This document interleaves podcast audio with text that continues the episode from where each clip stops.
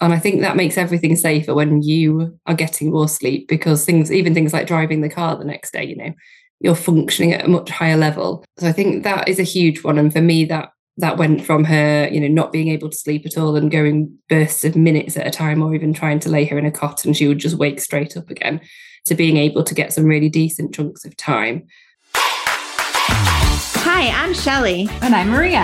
And you're listening to the Baby Pro podcast, where we talk about everything and anything related to pregnancy and through the first year of your child's life. Every episode, we will discuss and interview experts on all the answers to the questions expectant and new parents want to know, such as creating the perfect birth plan, infant sleep, and tips and tricks for parenting a newborn. And welcome to the show.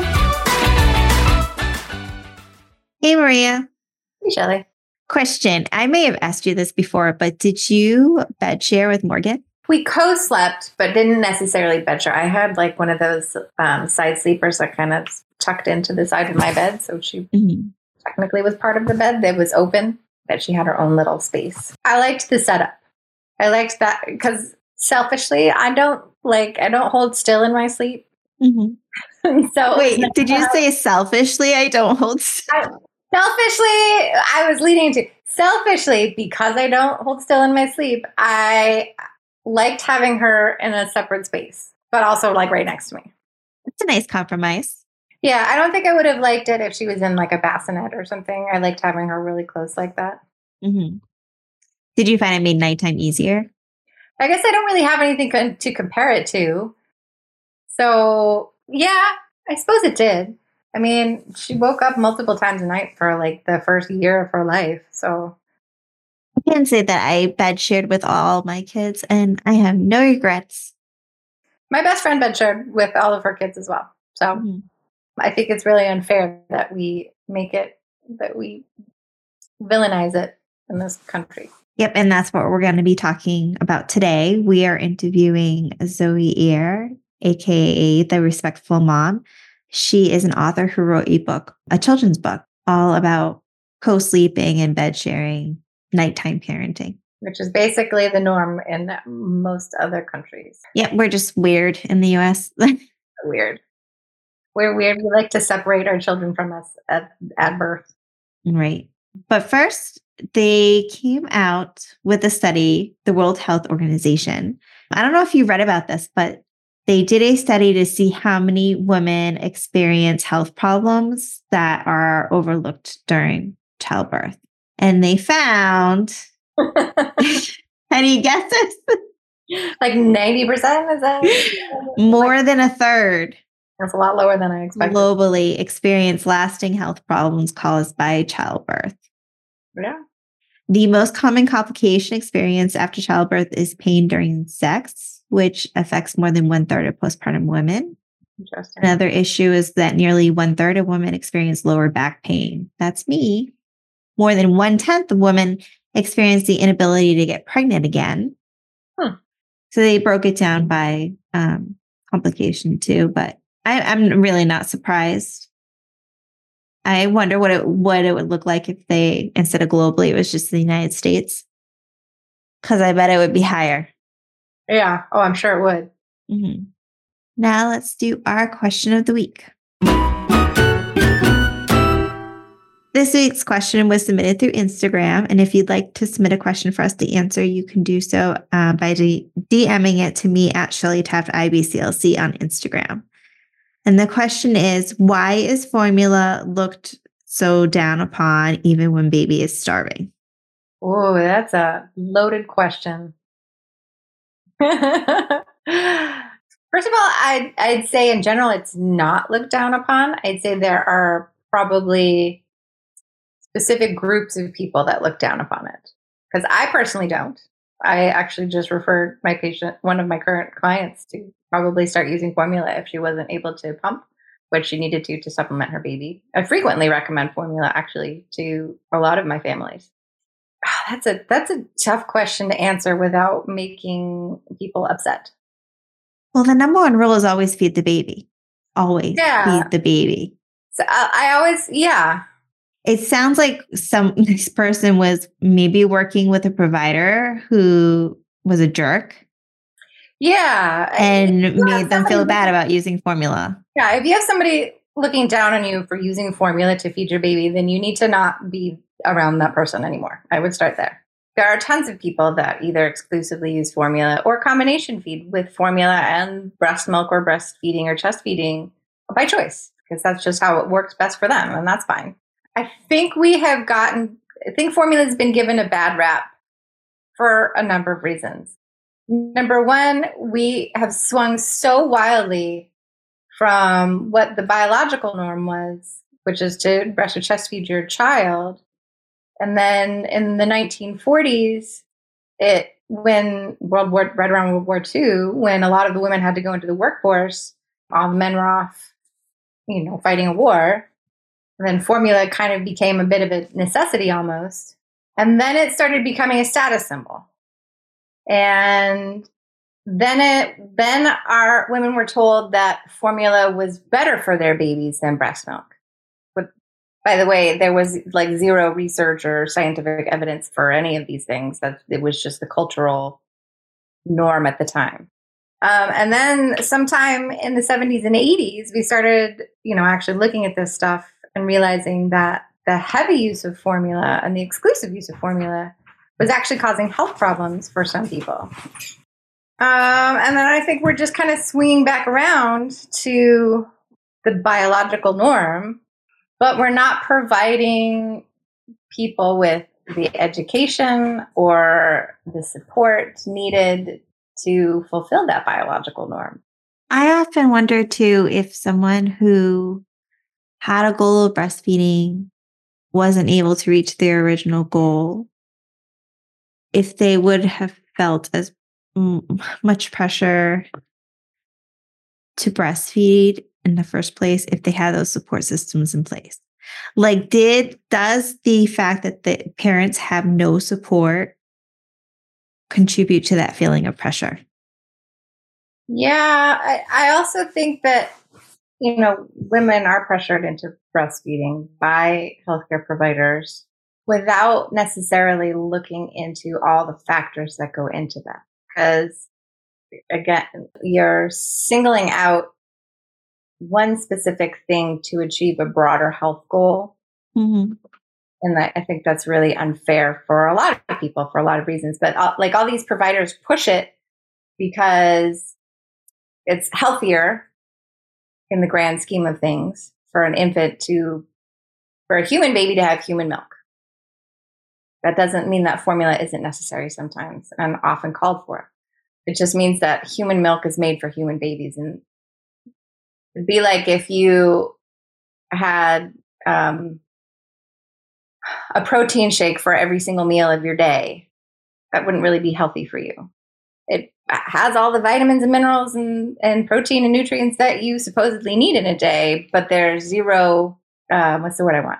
Um, it doesn't adapt or change. There's no dynamic, there's no dynamic integration there. Like when you, if you're as an adult are eating a, a variety of foods in, as part of your diet, that's important because every food has something different to contribute to your diet mm. versus if you were just having this one singular thing.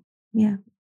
I think this is that's a that's a complicated question to answer in a short period of time. I think that could be a whole podcast episode on itself. I was going to say the same thing. it was an excellent question, though, and I'm sorry to whoever made you feel bad for using formula to feed your baby. Mm-hmm. That's wildly inappropriate. Next up, we will be talking with Zoe. Did you know that about 80% of parents in the US bed share with their baby at least once? But a lot of parents that I work with are unsure how to do it safely or unsure how to go about it. This week, I have Zoe Ayre on to talk all about safe bed sharing. Zoe is a huge proponent of safe bed sharing and a children's author. She wrote the book, I Will Always Help You to Sleep, which was released in April 2023. Zoe is also present on Instagram under the account The Respectful Mom, where she shares her respectful parenting journey and shares tips and advice about the highs and lows of gentle parenting. Welcome, Zoe. Thanks for joining us today. Thank you so much for having me. It's really lovely to be here. Can you tell us a little bit about yourself? Yeah, so my name is Zoe. Um, I'm a children's book author and I also run the Respectful Mum on Instagram, which essentially is an honest motherhood page. I share my respectful and gentle parenting journey, um, sort of tips and advice along the way, but also quite a raw and honest version of, of what life's like with um, a toddler gentle parenting them. And what inspired you to start your Instagram account and to write your book? I guess in those early months of parenthood, you find your way a lot, don't you, in those months? And I think I went into it as a lot of people do with some expectations about what things would look like and that kind of narrative that you're given around all sorts of things, so parenting, baby sleep. And it took me probably something like six or eight weeks before I started to realize that there was something else out there and that you didn't necessarily have to follow the narrative about how you should do everything. And it was kind of a process from there, really, where I really started to find my feet with what I wanted parenthood to look like and what I wanted to do. And I think probably about six months later, my idea came for the book, where I think really I was just looking for something similar for me to read with my little girl and just realized that I couldn't find anything else out there that, that showed the gentle parenting approach to sleep that I wanted to follow, that showed real depictions of bed sharing families. And so I kind of just thought, well, why not? If it's not out there, then maybe I, I'm just going to do it. So that was kind of the start of it. And then the Instagram followed in that I wanted to have an account to talk about that and also to sort of build, I guess, the blocks for that. So I could speak to other like minded parents and, and have an account that people could come to for honest support and um, community, really. Mm-hmm. So it sounds like you said, fine, I'll do it myself when you couldn't yeah. find it. That'd be great. Love exactly. that. Yeah. Um, so what inspired you to, or how did you come about to the decision to bed share with your baby? I would say I was probably forced into it by um, by her needs at the time, which I think is the, the case for a lot of people, isn't it? Where I think I probably went into having a baby thinking and believing that you couldn't bed share, that it wasn't safe to bed share. Um, and I had a little girl who just would not sleep anywhere but on or next to me, which I now know is really, really normal. But at the time, felt like I was doing something wrong or there was something wrong with what was happening in, in our situation.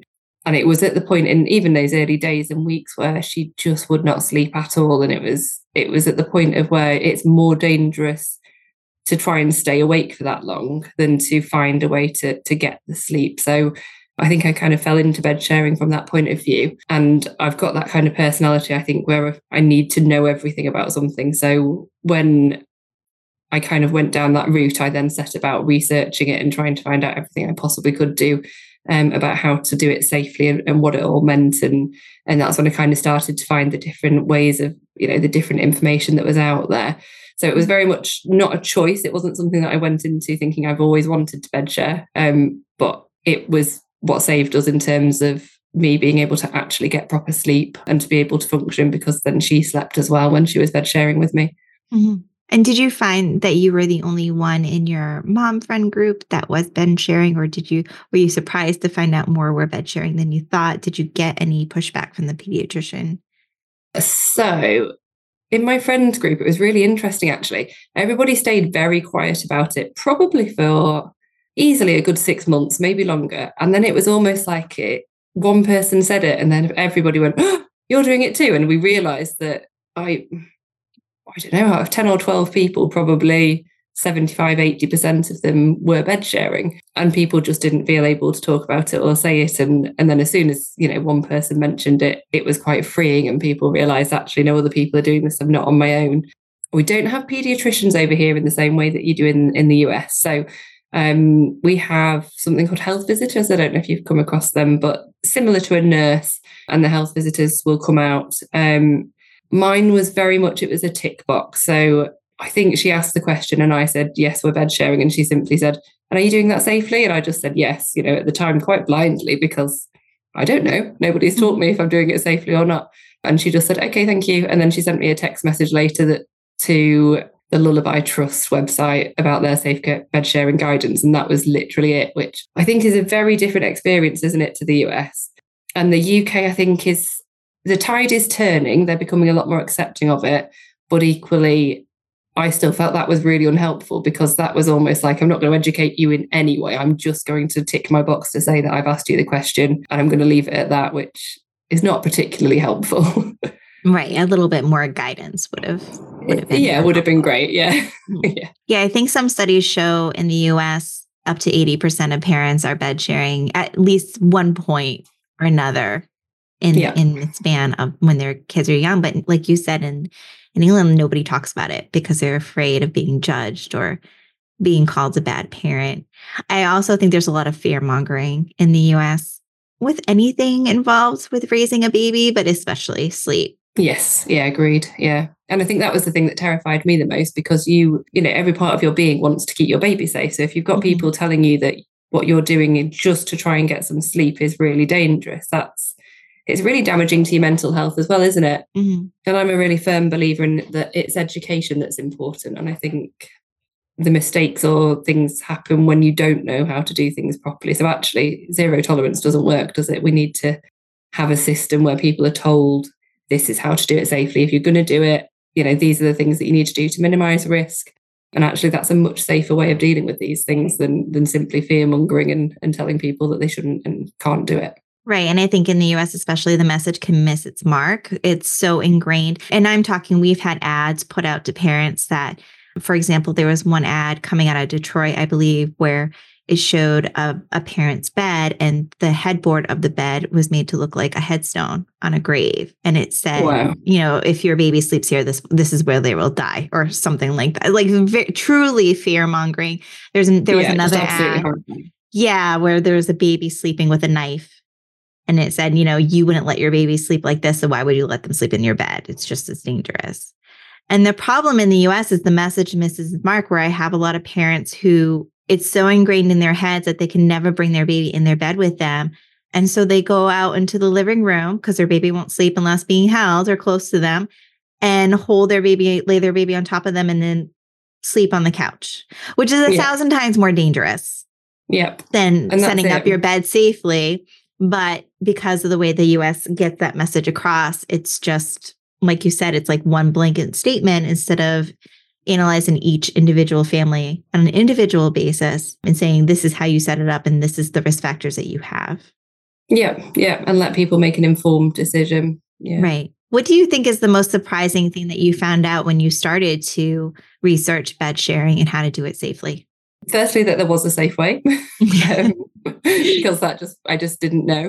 And also, I guess the way that you do it safely. When I was in those very early days, I made some really bad choices. I think because I didn't know, and you kind of until you've done the research and you know things, you have to go on what your instinct tells you, don't you? And I I did some things where in my head I was like, okay, this might make it safer if I can try and pack myself in, and I'm not going to move because I'm packed in and things like that. And I know now that that was really unsafe, but it was made, those decisions were made with, you know, the best of intentions at the time without the knowledge um, and just being desperate to sleep. And so I think that was really freeing finding out that, yeah, there are these ways to do it, you know, the particular way of the cuddle curl, for example, and how to, to how to lay your body and how instinctual that is actually and how it just feels right.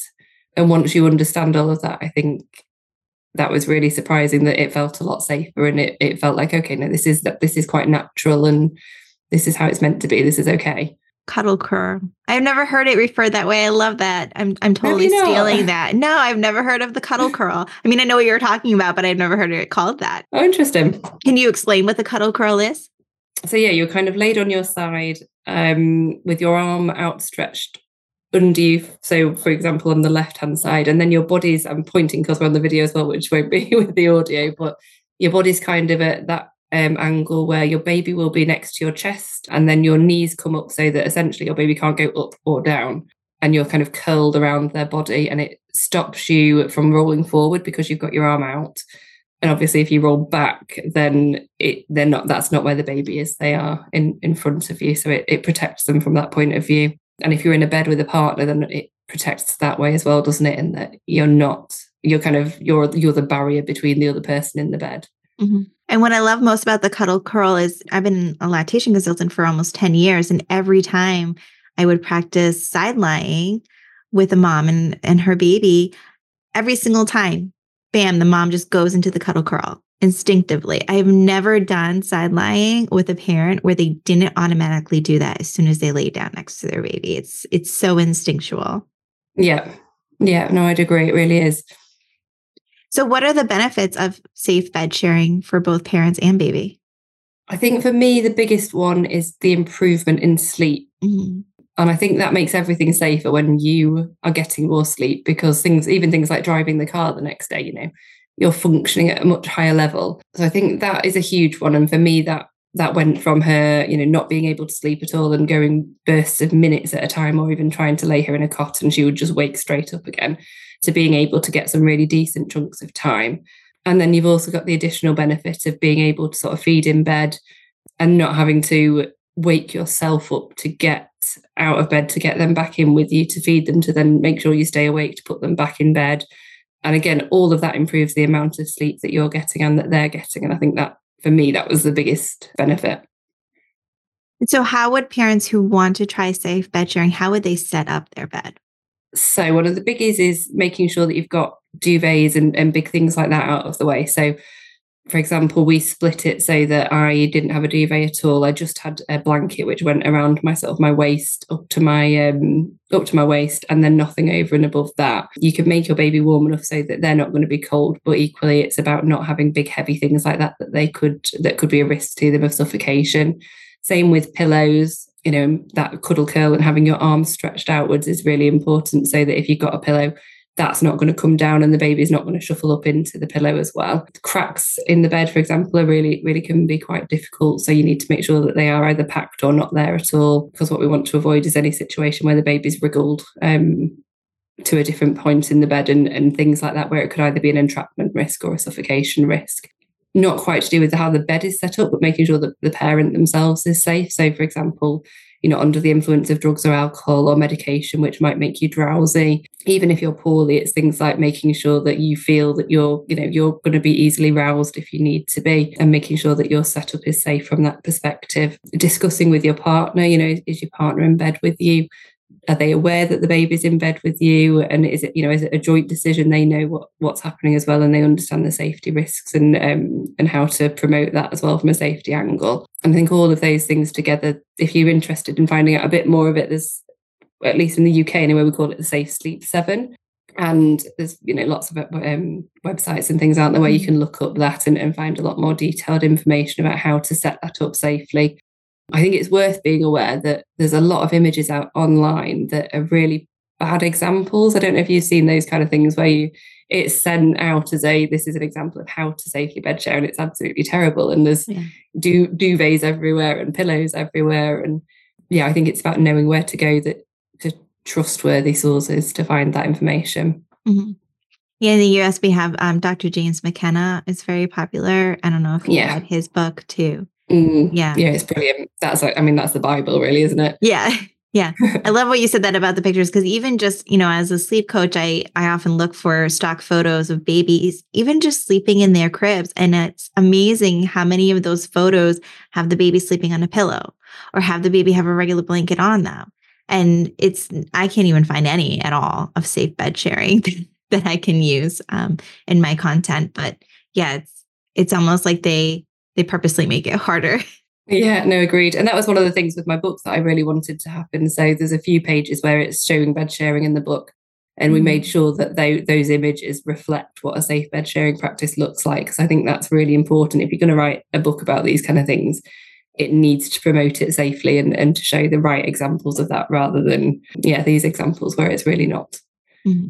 And I love that you brought up the importance of making sure that the partner is on board with bed sharing. And I know that that's something that Dr. McKenna talks a lot in his book that in order for it to be safe, both parents have to be in agreement and be aware of what's going on. Are yeah. there any other specific situations where it would be completely unsafe to bed share?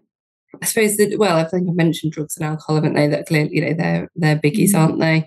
Yeah. Um, have you got anything else in mind? I'm, I'm, trying to think off the top of my head. If I know if you smoke, it's a bad mm-hmm. idea. Yes. Yeah. Yeah.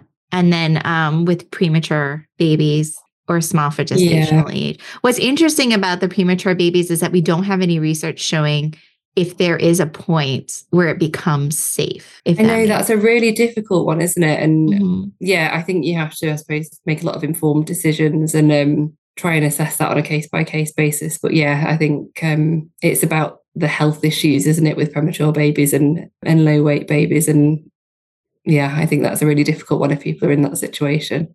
Mm-hmm. A lot of times when parents are bed sharing, they will get comments from family or friends like, oh, if you don't get your baby out of your bed, you'll never get them out of your bed. And I'm just wondering what you are, how you, if you have received comments like that, how do you respond to them? Yeah, we've definitely had our fair share of people who disagreed with it, or especially things from not just the bed sharing angle, but the supporting your baby to sleep angle and the why, you know, you need to sleep train. And particularly now, my little girl's sort of two years, three months ish. And at this age, people are really starting to be more vocal about that about you know she should be putting herself to sleep by now you should be able to just shut the door on her and um and to leave her and me and my husband are both very much on the same page and, and our response is often why would we want to do that we we enjoy that time with her and you know that's not going to be the case forever um and actually it's a really really special time of day putting her to bed listening to you know the way she jabbers on about her day and you, you get a little window into their mind that particularly with toddlers that you don't necessarily get the rest of the day. And so I think that's often our response is it's something we, we enjoy, we're happy with it, it's our family decision, you know, and we as a family we review what works for us. And there was a time when my husband was sleeping in a separate bedroom for probably the best part of a year, to be honest, because it was easiest with um, me bed sharing and making sure that at least one of us was getting a really decent night's sleep and he could then help more in the day and things like that. And I think that's also tricky, isn't it? Because you get a lot of criticism from people for how how can you kick your husband out of the bed kind of approach. And that again got comments and people saying that they they didn't think that was the right thing to do. Which to me, I kind of think, why is it okay to kick your husband uh, your baby out of bed, but not not right. your husband sleep in a different room. Right. Yeah. For all those critics were like, how could you know you you should be leaving your baby in a room by themselves, yeah. and then turn around and say, how could you leave your husband in a room by himself? exactly. a little bit messed up. yeah. So no, I think I've I've always been one where I've not my responses aren't generally rude. Um, I tend mm. to try and be more constructive about it and um, and focus on the positives and just say, you know, well, that's our decision, that's our family setup. It doesn't need to bother anybody else, does it? It's about what we're happy and comfortable with. Yeah. And it's not anyone else's business. You do, no, do you know no. what I mean? I think I, I tend to be a little bit more on the snarky, sarcastic side. So I bed shared, we did safe bed sharing with all three of my kids. Mm-hmm. And I remember with when we decided to do it with my first, we would do the constructive, inform, educate responses. But by the time I had my third, I was so over it. And I would just make like comments like, yeah, well, when he goes to college, he'll have to go somewhere close by so he can still come home. because no one, you know, eventually they want to move out of the bed on their own too. And you can, when you're ready to stop bed sharing, there is a way, there's ways that you can move in that direction. But with my kids, all three of my kids made a decision on their own. They were kind of like, yeah, I'm over this. I want my own bed, I want my own room. And it wasn't a problem yeah. at all. Yeah, and it does. It all happens in its own time, doesn't it? My little girl now is at a point where she sleeps in her own room, touchwood, generally from bedtime, so call it 8 p.m. through till about five or six in the morning. And she does really long stints on her own now. Um, and she just comes in with me while it was sort of that last hour or two in the morning, which is huge progress, isn't it? And she's only two and a half, or, you know, at this stage. So you can see how these things progress over time. And she you know, in years to come, she's not going to want to come into our room. But whilst ever she does, I'm quite happy with that. I enjoy the snuggles, and I think it's it's nice. Mm-hmm.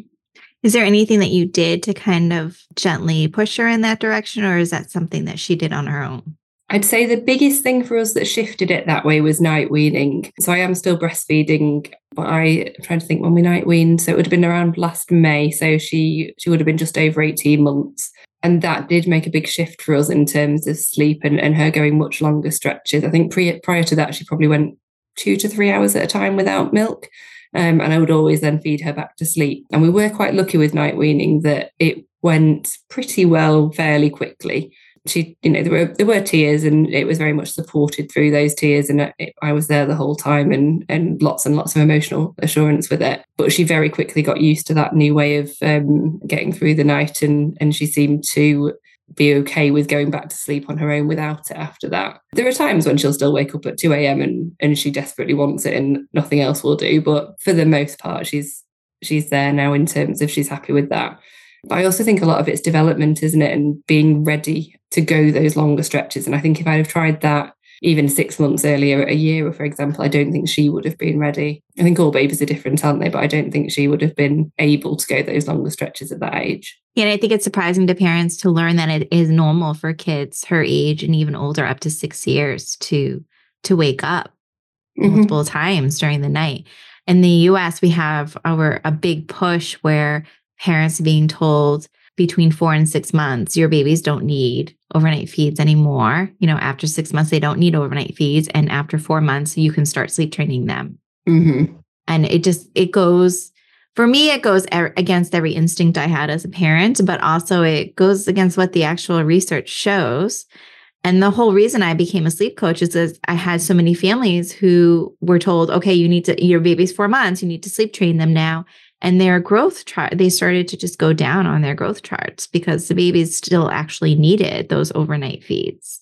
Yeah yeah we've got very much the same narrative over here and it's it's really hard isn't it? Because it it chips away at people's mental health as well and makes you feel like you're doing something wrong because you've got this baby that wants to feed all night and that's not sleeping longer stretches and you feel like well everybody else is doing this so i need to do it. And it's it's really hard. Um i think having people like you and people spreading a message that's actually no that's that's okay that's normal they need it mm-hmm. is really important i think it was in dr Sears' sleep book but he said something that really resonated with me where he's like it's your job as the parent to teach your child that sleep is a safe place to go yeah. And the the way that your child learns that sleep is a safe place to go is by knowing that every time that they wake up, you're going to be there for them, right? They can call out for you and you're going to be right there helping them. And to me, that just makes sense. Mm-hmm. No, I'd agree. Yeah, it really resonates, doesn't it? And you think, well, of course that makes sense for them. And and then they are going to learn with time, aren't they? That actually I might not need mum, mummy or daddy to get me back to sleep at this point because I know that I'm safe and mm-hmm. every other, you know, when I do need them, they're always here. Right. Especially when they reach that age where they want to do things by themselves. Mm. Like, and that for me, I'm very type A. That was a very frustrating stage for me because my, you know, my son would be like, I want to put my shoes on by myself, but he would take like 15 minutes to do. And I'm like trying to find that balance between letting him do it, but also we're going to be late. Yeah, I am very much in the thick of that right now. that's that's our stage at the minute. What would you say for parents who like the idea of bed sharing, like the idea of being close to their babies at night, but maybe they do have a premature baby, or maybe their partner does smoke, and so they can't directly bed share. I think having the the safe this separate surface but next to is really helpful for that. We started off with a um, Maxi-Cosi next to me crib where it kind of it's a separate sleep sleep space, but it it's next to your bed and it's got the um, the dip so you can reach your arm in and out quite easily. So it's kind of akin to a Moses basket, that kind of thing. So you're still in the same room. Um, it's still right next to the bed, but it's just they've got their own separate sleep space where they're not going to roll into your bed. And I think that's really helpful in those kind of scenarios, isn't it? Where for for whatever reason you don't feel that you can safely have them in your bed with you.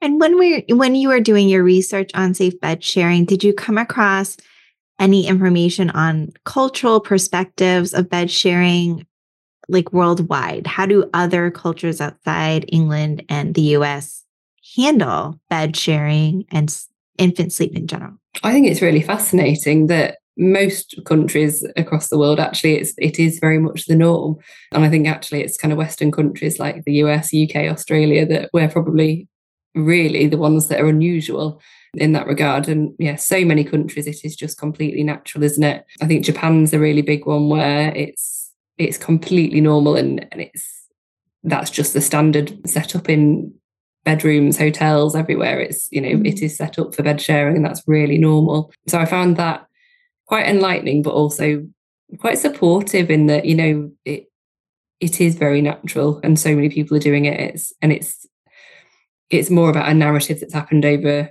maybe the last century or so in terms of how Western westernized civilization thinks we should parent, and actually that's not necessarily akin to what what our ancestors did and what's natural. Right. Is a heavy emphasis on teaching babies independence, right? Babies should mm. be able to soothe themselves and sleep alone, whereas that that is not the biological norm. Mm-hmm. Yep. What motivated you? You mentioned that you wanted to read a book with your daughter specifically that shows safe bed sharing and that it's normal and present it as normal and standard. Mm-hmm. Was there any anything else that motivated you to write the book for more for parents, or were you focusing exclusively on exposing children to the idea that this is good to do and safe to do? I would say it's as much for the parents, if not slightly more for the parents, in that it it offers that support and just knowledge that there's other people out there doing the same thing and you're seeing i think it's even for parents reading a children's book and seeing pictures of your what your family setup looks like whatever that might be whether it's about diversity or mental health issues or disability i think seeing those kind of things in books and being represented is is just really nice for adults and children. And i think that was a biggie for me writing the book was i wanted parents to feel that support as well and to feel reassurance from it and to know that yeah what they're doing is is is okay and it, it's a good thing. And that's been really nice to hear the feedback and how how it's impacted parents in that way and how it's been really positively received by them. So yeah that's that's been really nice to see that it's as it's as well received by parents as it is by children that's amazing yeah do you use a floor bed or a floor mattress um so what we ended up doing, I'm trying to think about how our process happened. When I moved her into her own room, I I tried the cot for all of, I don't know, two days. that didn't work. I think I realized that I'm supporting her to sleep. There's no way I can nurse her to sleep and then lean over this cot right down to the bottom rung and, and somehow get her to stay asleep. It was impossible. So then I tried converting that to a toddler bed, which are the tiniest things in the world, aren't they? so again with me supporting her to sleep that was impossible to for me to be able to sleep at the same time. So i ended up with a mattress on the floor next to the toddler bed which again just made no sense to me. So we ended up buying a king size bed and then just chopping the legs off. So it's not quite a floor bed it's a bit higher than that but it's low enough that if she was to fall out she would be absolutely fine but it also means that there's space for either me or my husband to to share with her for the hours that she needs in the night and to help her get to sleep with all of us being comfy. So yeah, I've had a few comments about that. Oh, I've never seen a toddler with a king size bed before. But do you know what? Again, it it just works for us and it's mm-hmm. it's a nice way of doing it where there's space for us all. So is it is the bed in her room or okay. Yeah, so and that, then that's the, in her room. Your bed in your room is did you cut the legs off that bed as well?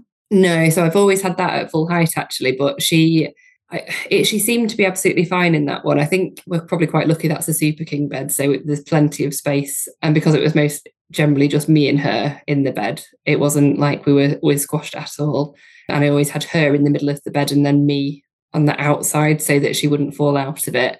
And it's also in the middle of the room, so again, you've not got the issues of like cracks on the side or being stuck next to a wall and a soft carpet underneath. So it's not like she would fall onto a, a hard floor if she um if she ever did fall out. But I don't think I can recall her ever falling out of it. And of all the people you know and spoke to who bed share, do you know a lot of people who did opt to use the floor mattress or the floor bed? Yeah, I've I've definitely heard a lot of stories of people that have had real success with it and who it's just been a game changer for. It's just one of those things where it's really easy, isn't it, to support them to sleep and then just be able to like commando roll out of the bed and the ninja and roll the room. yeah, exactly. and the slink um, away. Yeah, that's that's yeah. how I did it too. I would nurse my kids down to sleep for their nap too in our bed. That way I could just do the slither and roll, the ninja roll yeah. to get out of the room. Yeah. What is your favorite part about bed sharing? I think the closeness of it. Um, I just love it when she's asleep and they're just really warm and cuddly, and the way you can just listen to their breathing. I just find that a really peaceful time mm-hmm. of night. Um, you know, sometimes bedtime takes absolutely forever to get her to sleep, and I'll be there going, "Oh my god, just go to sleep, please!" And then she falls asleep, and I just lay there going, "Oh, she's so wonderful. I could just stay here all night watching her."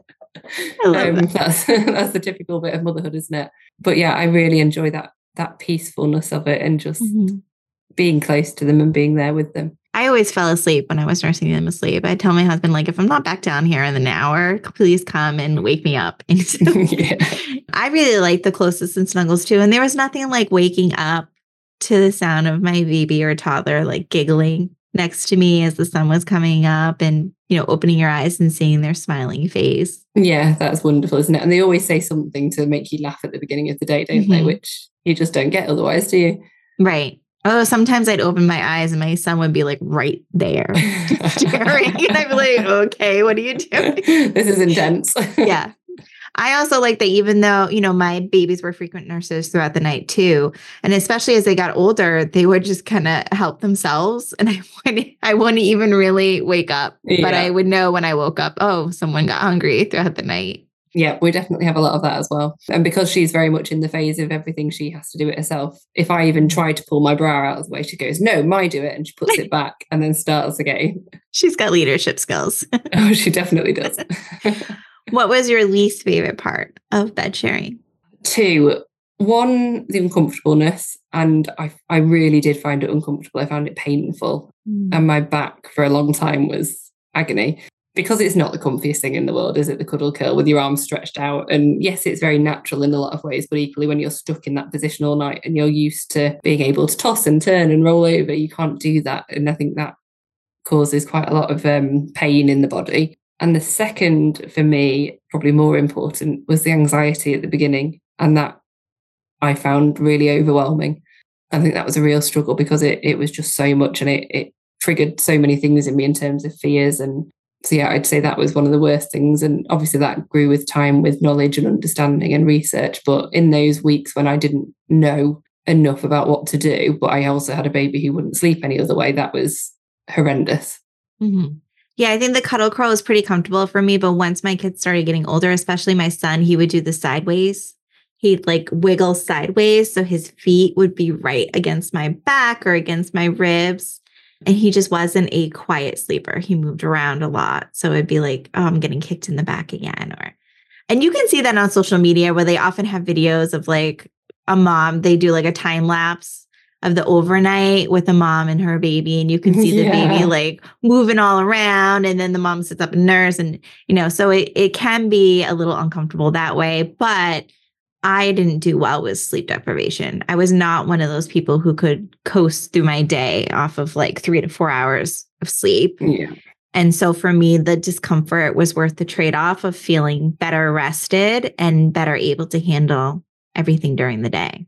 Yeah, I'd fully agree with that. It's like you say, it's a trade off, isn't it? And you're mm-hmm. balancing one thing against the other. And yeah, I'd say on balance, that was definitely better for me as well.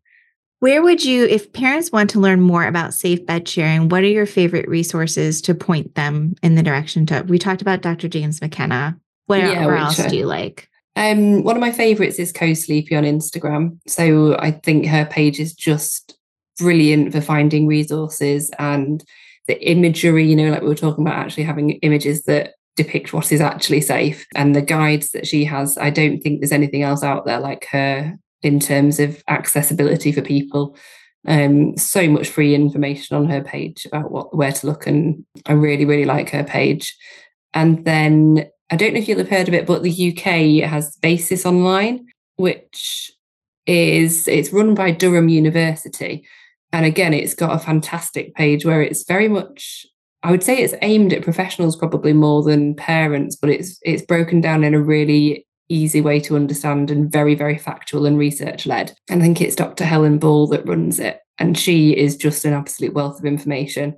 I remember messaging her in the middle of the night one time when my little girl was chest chest sleeping in bed and messaging saying, Is this okay? Get like is it safe? Can I do this? And she actually took the time to reply to me and ask me questions and and gave me some advice about it completely for free just because she's a, a really lovely person and helpful and yeah, I think those three are my top. So James McKenna, Basis, and Co Sleepy.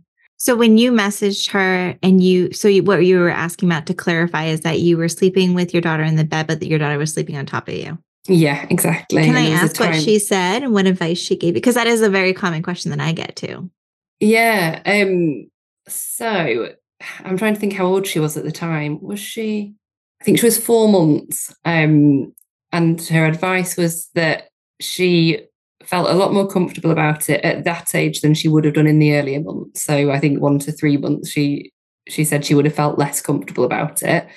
But she gave me advice about how how you lay them, and it's sort of down your body vertically, um, so that I think that makes things a lot safer. And because they're it's it's not quite the same as prone sleeping, is it? But because we're told, aren't we, about how unsafe it is for a baby to sleep on their tummy, Um, it was about that, and it's to do with your body being at a slight incline. So you raise yourself at an angle, um, for example, leaning on the pillow or something, so that you're um, rather than flat down on on the bed.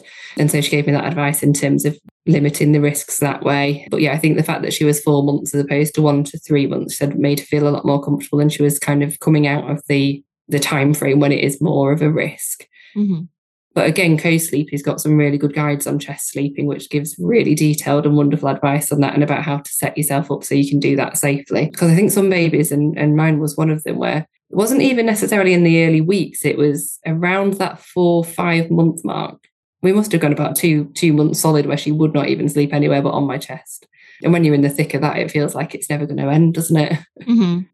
Yeah, you can get a little bit of tunnel vision, like this is the rest of my life. Mm-hmm. Yeah, so yeah, I think those kind of guides and advice are really useful for saying no, you can do it, and these are the place, the ways that you can do this safely. What are your thoughts on all the research that shows that, or quote unquote shows that bed sharing isn't safe?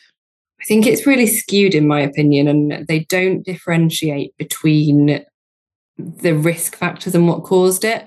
And I think when you're looking at cases where, yes, in theory, a baby may have really tragically passed away in, in a bed sharing situation, quite often it's in cases where that was a high risk situation anyway. There was drug or alcohol use, there was cigarette smoking, loads of factors like that that really um, inflate the risk. And I think my understanding is that some of the research also includes things like um, sofa and, and chair sleeping, which, as we know, is a much higher risk. So I think it, for me, it doesn't give a fair representation of bed sharing in situations like with the Safe Sleep 7, where all of those factors are met. What's the percentage of, of infant death in those cases versus the ones where you've got the additional risk factors? And I think without that, it's very difficult to break it down to a to a way that is fair and a, a, a proper reflection of, of what the reality is. Right. And I love that you, that you mentioned that. I was hoping that you were going to say that because, because it is so true. Like they, they will look at, you know, cases where it ended tragically and it's usually, it was not done in the safe way, or it wasn't even one of the parents who was bed sharing with the baby, or it was done on the couch, or it was done with a smoking parent. So, um, and they don't differentiate also between SIDS and risk of bed sharing, right? Because that's mm. completely different. SIDS is the cause.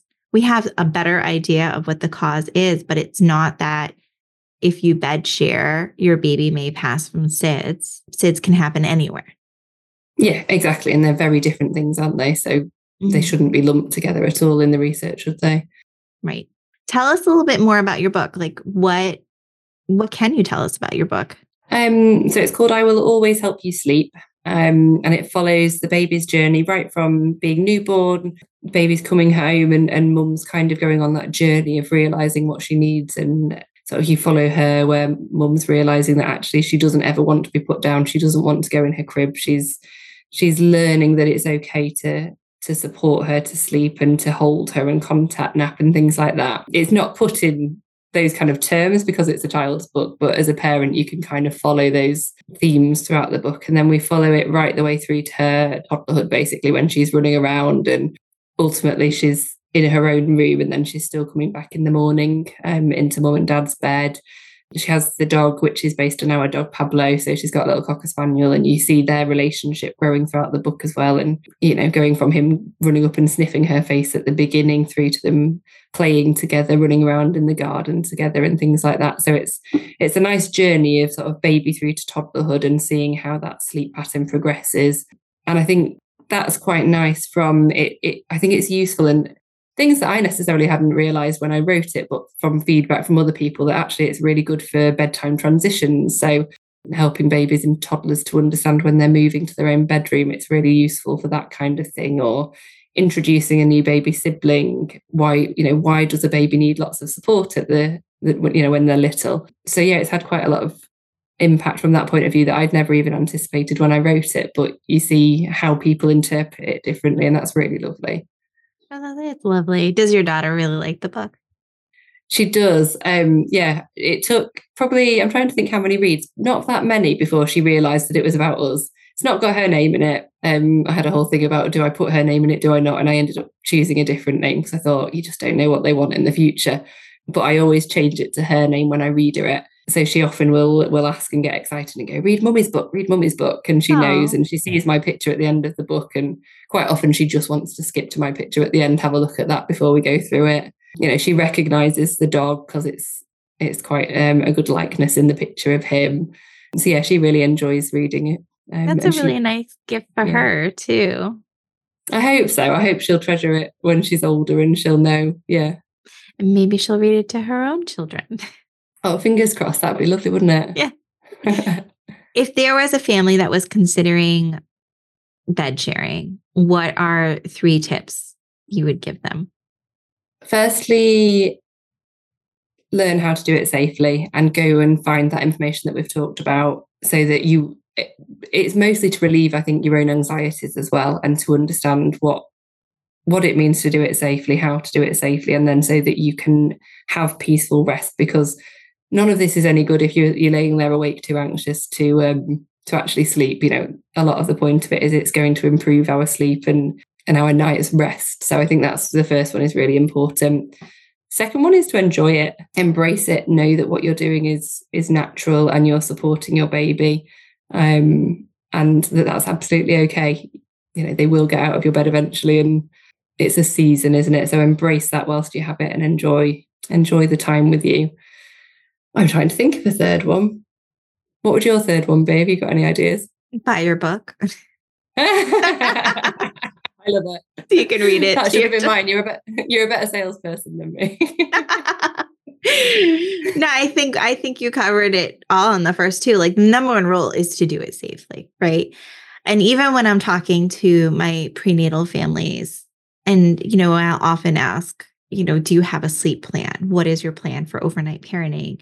And even the families who are like, we do not want to bed share at all. Great. And then if you don't want to bed share, I don't want you to bed share. But I still recommend that you learn how to set up your bed safely because every parent hits that wall, right? In the middle of the night, it's 2 a.m. You are so sleep deprived. You cannot put your baby down because every time you do, they wake up. And that's when most parents end up pulling their babies into the bed at that point at 2 a.m. when they're desperate and they just, they just need to sleep. And so if you already have your bed set up safely and this and the sleep environment set up safely, it's okay to do that, right? It's it's a very low risk situation versus if you don't have that environment set up safely, you're taking a much bigger risk when you when you do that, when you hit that wall and pull your baby into the bed. Yeah, I fully agree. I think that's really important. Well, where can parents find you if they want to connect with you and learn more about you and your book? So Instagram is my my biggest one, which is the respectful mum. Um, so it's M U M because um, obviously English. Um, mm. and I am on other socials, so TikTok and Facebook, but don't use them as much. So Instagram is my big one. The book is for US and that kind of audience. The easiest place to find it is on Amazon in brackets on that that one it says US version because I've got two versions with the UK spellings and the, the US spellings. So the one that's available worldwide is the US one, which is the easiest place for you guys to find it is Amazon. That's it really, yeah. Great. And I will put links to all of those in the show notes so people can connect with you. Thank you so much. Thank you so much for joining me today, Zoe. This was fun. It's been great. I'm really, really happy that you um, invited me on and thank you so much. Thank you for joining us this week on the Baby Pro podcast. Make sure to visit our website, shellytaftibclc.com, where you can check out more options for support through pregnancy and beyond, including the Baby Pro Bistro, our parenting community. You can also follow us on social media at Shelly Taft IBCLC on Instagram. If you love the show, please leave us a rating or review on iTunes to help our episodes reach more parents like you. Thanks for listening.